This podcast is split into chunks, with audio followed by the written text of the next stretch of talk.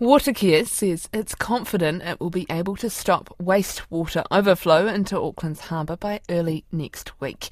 It's been two weeks since a section of the Ōrākei main sewer line collapsed, leaving a 13 metre deep sinkhole at the site of a car park in Parnell, sending sewage into the harbour. RNZ's Auckland reporter Lucy Xia has been at the board meeting and joins us now. Kia ora, Lucy. What's the latest development in this saga? Kia ora, Charlotte. Um, so we know that the contractors are still working around the clock trying to finish installing this bypass by Monday next week.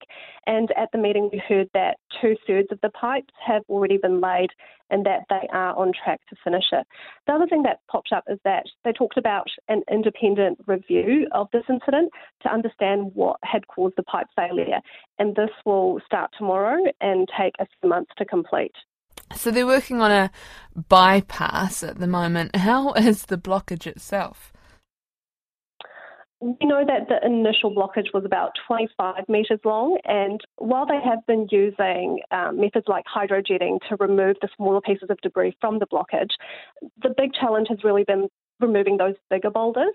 And we heard at the meeting that there's still about five metres of blockage in that sewer line, mainly those bigger pieces of rocks. So, what's the top priority for Watercare now? They said it's really to finish the bypass on time and to stop that environmental harm to the harbours. Um, but they also talked about, you know, ensuring the safety of workers on the site, um, particularly with the removal of the remaining blockage. The Watercare managers are saying that those can't be removed until additional safeguards are put in place for workers doing that work, which would take another three to four weeks. Thank you very much for that update. That is our Auckland reporter, reporter Lucy Xia, who's been at the board meeting with Watercare this morning.